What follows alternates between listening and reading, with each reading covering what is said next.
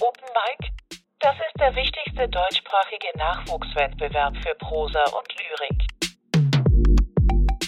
15 Minuten hat jede Teilnehmerin Zeit. Und alle Lesungen gibt es bei Litradio zum Nachhören. Als nächste liest äh, Pauline Hatsche, geboren in Braunschweig, aufgewachsen in Nordrhein-Westfalen und Schleswig-Holstein, lebt nun in Leipzig, wo sie studiert und schreibt, unter anderem an einem Roman. Heute liest sie eine abgeschlossene Geschichte, Fantasiefreunde, und schon der Titel signalisiert, dass die Protagonisten sich in zwei Welten bewegen und das gleichzeitig. Ich habe mir das so vorgestellt. Es gibt eine Eisfläche, ein Fuß ist halbwegs stabil, aber der andere rutscht vor oder kommt nicht nach oder bricht zur Seite aus. Und so wanken und schwanken sie voran. Aber sie fallen nicht. Das verdanken sie einer Autorin mit scharfem Blick, die beobachtet, Risse in der spiegelnden Fläche sieht, Einbruchgefahr und ihr Paar geschickt daran vorbeiführt. Was diese zwei Menschen verbindet und was sie befremdet, wann, wo, in welcher Realität, darüber denken sie nach und wir mit ihnen. Und so hört diese Geschichte zwar auf, aber sie ist damit nicht zu Ende. Bitte sehr.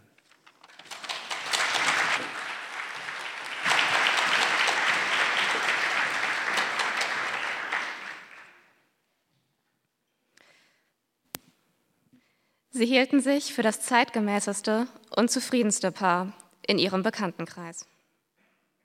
Für ihr erstes Treffen hatten sie beide sich Sätze zurechtgelegt, die sie dann nicht sagten. Sie, weil sie plötzlich dachte, so gut würden sie sich eigentlich nicht kennen. Er, weil er zu zweifeln begann, ob sie die Seelenverwandte war, als die er sie hatte bezeichnen wollen. Vielleicht wäre ihre Beziehung eine andere geworden, hätten sie diese vorbereiteten Sätze ausgesprochen, statt sie als gespeicherte Handynotizen für spätere Nachrichten aufzuheben. Sie trafen sich in einem Café und sie hatte nichts zu Mittag gegessen und hätte gern Kuchen bestellt, aber er nahm nur Kaffee und sie verzichtete, weil sie nicht wollte, dass ihre Sachen mehr kosteten als seine, falls er sie einlud. In ihren Nachrichten hatte er von seinem Kollegen erzählt, der immer wirkte, als stehe er unter Schlaftabletten und wie genervt er von ihm sei. Sie hatte davon geschrieben, wie unwohl sie sich in der Stadt fühlte, und er hatte Orte vorgeschlagen, die sie mit ihr versöhnen könnten. Jetzt studierten sie lange die Getränkekarten, obwohl sie sich schon entschieden hatten, machten Bemerkungen, wie hübsch die Einrichtung des Cafés sei. Als ihre Getränke gebracht worden waren, klärten sie einige Basics. Hast du schon andere über die App kennengelernt? Wie alt bist du? Wo wohnst du? Fragen, deren Antworten mit der Gegenfrage abschlossen. Und du? Es war für sie beide der erste echte Kontakt aus der Dating-App. Sie war 26, er 28. Sie wohnte im Osten der Stadt, er im Westen, in der Nähe der Aral-Tankstelle. Und sie wusste nicht, wo die Aral-Tankstelle war, fragte aber auch nicht. Es war ihr peinlich, wie schlecht sie sich auskannte. Beide beobachteten, wann der andere einen Schluck Kaffee nahm und tranken in ähnlicher Geschwindigkeit, damit sie nicht plötzlich feststellen müssten, die Tasse des anderen war leer und offensichtlich wollte er gehen. Sie hatten sich einander anders vorgestellt, trotz der Profilfotos. Ihre Stimme war rau und ein bisschen monoton. Er hatte Kugelschreibertinte an der rechten Hand wie ein Schüler. Während sie Geschichten von Patzern in Videokonferenzen austauschten und wünschten, sie kämen auf die Themen aus ihren Nachrichten, fragte er sich, ob ihr langweilig war und ihre Stimme anders klang, wenn sie Spaß hatte, und sie dachte, er hätte zumindest die Tinte abwaschen können. Er bezahlte ihren Cappuccino und sie verabschiedeten sich mit einem Winken und einem Bis dann. Sie ging zur Bushaltestelle und er lief einen Umweg, um sie nicht begleiten zu müssen. Sie waren beide enttäuscht. Nach dieser Verabredung hörte sie immer wieder Fleetwood Macs Silver Springs die Zeile I know I could have loved you, but you would not let me, auch wenn es bescheuert war, nach ein paar Nachrichten von Liebe zu sprechen. Dann schrieb er ihr eine Anekdote von seinem schläfrigen Kollegen, den er gesehen hatte, wie er die Treppen zum Büro in der dritten Etage hochstieg. Und er hatte ihn nicht überholen wollen, um sich nicht unterhalten zu müssen. Doch der Kollege war dermaßen langsam gewesen, dass er es nicht ausgehalten und im zweiten Stock auf den Fahrstuhl gewechselt habe. Über diese Nachricht musste sie lachen und sie ließ das Album zum nächsten Song weiterlaufen und fragte ihn, wie er Fleetwood Mac fand. Auch er mochte sie, aber I'm So Afraid lieber als Silver Springs. Bestes Gitarrensolo ever, schrieb er. Du benutzt das Wort ever? erwiderte sie mit Lachsmilies. Das tun doch nur die ganz coolen Kids. Wir sind doch ganz coole Kids. Und so schrieben sie wieder Nachrichten, spekulierten über die Zukunft von Fleetwood Mac nach Lindsay Buckinghams Ausstieg, debattierten, was der abstoßendste Fleck der Stadt war. Sie meinte, der Park, der mehr aus Betonplatten als aus Grün bestand. Er favorisierte die Bordsteinkante vor dem Supermarkt, auf der im Sommer Leute mit Bier und Snacks saßen. Er ertappte sich bei der Überlegung, ob er ihr zuliebe aus der Stadt wegziehen könnte und musste sich zusammenreißen, ihre Nachrichten nicht auf der Stelle zu beantworten, damit sie nicht dachte, er würde auf sie warten. Sie hüpfte beinahe auf dem Weg zum Einkaufen. Das Gefühl, sie könne nicht atmen, ein Schuss Adrenalin, wenn ihr Handy vibrierte und etwas in ihr sank, wenn die Nachricht nicht von ihm war. Als sie zu ihm meinte, sie hätte den falschen Beruf gewählt, weil sie eigentlich immer etwas habe machen wollen, bei dem sie anderen half, und stattdessen erstelle sie jetzt Bilanzen, Evaluationen und Pläne zur Kosten-Nutzen-Optimierung, antwortete er, das erinnere ihn an eine Phase, in der es ihm vielleicht ähnlich gegangen sei. Am Ende seines ersten Studiums sei das gewesen. Er habe Zukunftsängste bekommen wegen der Perspektive, die nächsten 45 Jahre jeden Tag von neun bis fünf in einem Büro zu sitzen und nie mehr als drei oder vier Wochen am Stück frei zu haben. Irgendwie habe sich das hochgeschaukelt und er habe Panikattacken gekriegt. Den gesamten Juli und August die Wohnung nur zum Einkaufen verlassen. Vom Sommer habe ich in dem Jahr nicht so viel mitbekommen. Sein Herz habe ständig zu schnell geschlagen, wie am Rande der nächsten Panikattacke. Er habe nicht mehr auf Nachrichten von Freunden reagiert, nichts unternommen, nur schwitzend in seinem Zimmer gesessen und die Jahrzehnte an sich vorbeiziehen sehen. Gedacht, am Ende wäre er alt und könne deswegen auch nichts von dem nachholen, zu dem er keine Zeit gehabt hatte, und dann würde er sterben, und wie verschenkt wäre dieses ganze Leben. Irgendwann seien seine Eltern mit ihrem Ersatzschlüssel in die Wohnung gekommen, nachdem, er, nachdem sie ein paar Mal geklingelt hatten und er nicht geöffnet hatte, weil die Vorstellung eines Gesprächs, bei dem er erklären musste, was los war, wieder Panik in ihm auslöste. Seine Eltern fanden ihn mit heruntergelassenen Jalousien in seinen seit Wochen nicht gewechselten Bettlaken, und das sei der Punkt gewesen, an dem allen klar geworden sei, so könne es nicht weitergehen.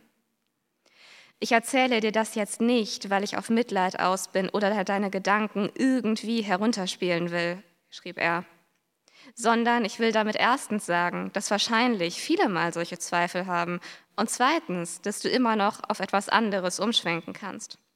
Bei mir war die Lösung, nochmal neu zu studieren. Und du sollst jetzt natürlich nicht sofort kündigen oder so. Aber wenn du etwas weißt, das dir besser gefallen würde, würde ich dir raten, darüber nachzudenken. Sie blickte lange auf diesen Text und hielt das Handy sehr fest. Sie verabredeten sich ein zweites Mal. Um eventuelle schlechte Vorzeichen zu umgehen, wählten sie ein anderes Café und sie aß vorher und bestellte Tee statt Cappuccino. Zur Begrüßung umarmten sie einander und wunderten sich beide, von wem die Initiative dazu ausgegangen war. Doch kein Ausräumen aller schlechten Vorzeichen verändert die Realität. Er mochte nicht, wie sie ihren Teebeutel am Faden durch den Becher zog, und ihr missfiel, dass er sein Handy auf den Tisch legte, als könne er während ihres Treffens etwas Wichtigeres verpassen. Er fragte, wie es gehe, und sie antwortete gut und schwieg, worauf er von einer Geburtstagsfeier letztes Wochenende zu berichten anfing, Freunde und Bekannte lächerlich machte, die Gürteltaschen um die Oberkörper geschnallt trügen. Zwischen einer Freundin und irgendjemandes Mitbewohner habe sich eine Impfdiskussion entfacht, die mit dem beleidigten Abzug des Mitbewohners geendet habe, bei dem dieser sein zur Hälfte gegessenes Kuchenstück vergaß und seine Freundin schickte, um es zu holen. Er lachte und sie zwang sich einzufallen und fragte sich, ob er sich bei anderen genauso lustig machte über sie. Von Zukunftsängsten, Fremdheit in der Stadt oder Nerv über ihre Jobs redeten sie nicht. Sie brach eine Gesprächspause mit der Beschreibung einer Tasche, die sie nähte. Sie kriege die Innentasche nicht hin. Bisher habe sie solche Sachen vermieden. Sie zeigte ihm ein Foto der Tasche mit einer in Kunstleder gefassten Schnalle, der Stoff mit Leopardenmuster und violetten Blüten. Er fand sie hässlich, doch er lächelte. Erstaunlich, nähen können heute ja nicht mehr viele, meinte er und dachte, das sei ein altmodisches und sinnloses Hobby. Am Ende dieses Treffens zahlte er ein weiteres Mal für sie beide, weil sie keine Anstalten dazu machte. Und er hielt sie deshalb für geizig, wogegen sie befürchtete, würde sie die Rechnung übernehmen, würde er sie schief angucken, weil das Date sich nun zum zweiten Mal so enttäuschend entwickelt hatte, dass sie getrennt zahlen sollten. Zwar verabschiedeten sie sich diesmal mit einer Umarmung, doch, doch dabei sagten sie wieder, bis dann. Beide nahmen an, damit wäre es vorbei. Beim ersten Treffen konnte man fremdeln, aber wenn man Herzklopfen kriegte von den Nachrichten, musste das zweite Treffen dem irgendwie nahe kommen. Und stattdessen waren sie darauf bedacht, nicht zu viel Druck in die Umarmung zu legen. Sie ärgerte sich, sie hatte nicht geschafft, das Gespräch auf seine Ängste in der Vergangenheit zu lenken, wollte wissen, wie er sie überwunden hatte und ob er noch manchmal in so etwas zurückfiel. Aber er hatte fröhlich nur Witziges erzählt. Sicherlich wollte er nicht darüber reden. Er ärgerte sich, keine Fragen nach ihren jetzigen Gedanken zu ihrem Job gestellt zu haben, doch ihre Stimme war so kalt gewesen und wie sie mit verschränkten Armen dagesessen hatte Vielleicht war ihr das alles gar nicht sonderlich wichtig und sie hatte über das Geständnis von seiner Panik nichts weiter gedacht als, oh. Sie checkten ihre Handys öfter als sonst, klickten das Profilbild des anderen groß. Sie hörten Fleetwood Mac und er fand etwas Schmerzliches in Silver Springs, das ihn glauben ließ, sie höre den Song seinetwegen, aber dieser Gedanke unterstellte, auch sie empfinde etwas für ihn. Situationen, in denen sie aneinander dachten. Lindsay Buckingham gab ein Interview und beide fragten sich, was seine Aussagen bedeuteten. Er kochte Tee und der Beutel im sich verfärbenden Wasser erinnerte ihn an ihre Finger, die ihn hin und her zogen. Sie sah coole Kids vor dem Getränkemarkt Bier trinken und wusste, wie er über sie gefrotzelt hätte. Seine Firma kaufte eine neue Kaffeemaschine, die Dinge zubereiten konnte, wie Latte Macchiato mit Zimtaroma. Und sein dauermüder Kollege war begeistert und er hätte ihr gern von seiner Überlegung erzählt, ob die Kaffeemaschine wegen dieses Kollegen angeschafft worden war. Sie wachte an einem Samstagmorgen auf und mochte nicht aufstehen, dachte, sie könnte auch im Bett bleiben. Wer würde es schon merken? Und ihr fiel ein, wie er wochenlang seine Wohnung nicht verlassen hatte und sie wollte ihm eine Nachricht schicken, weil sie glaubte, er könne nachvollziehen, auf welche Art sie unglücklich war.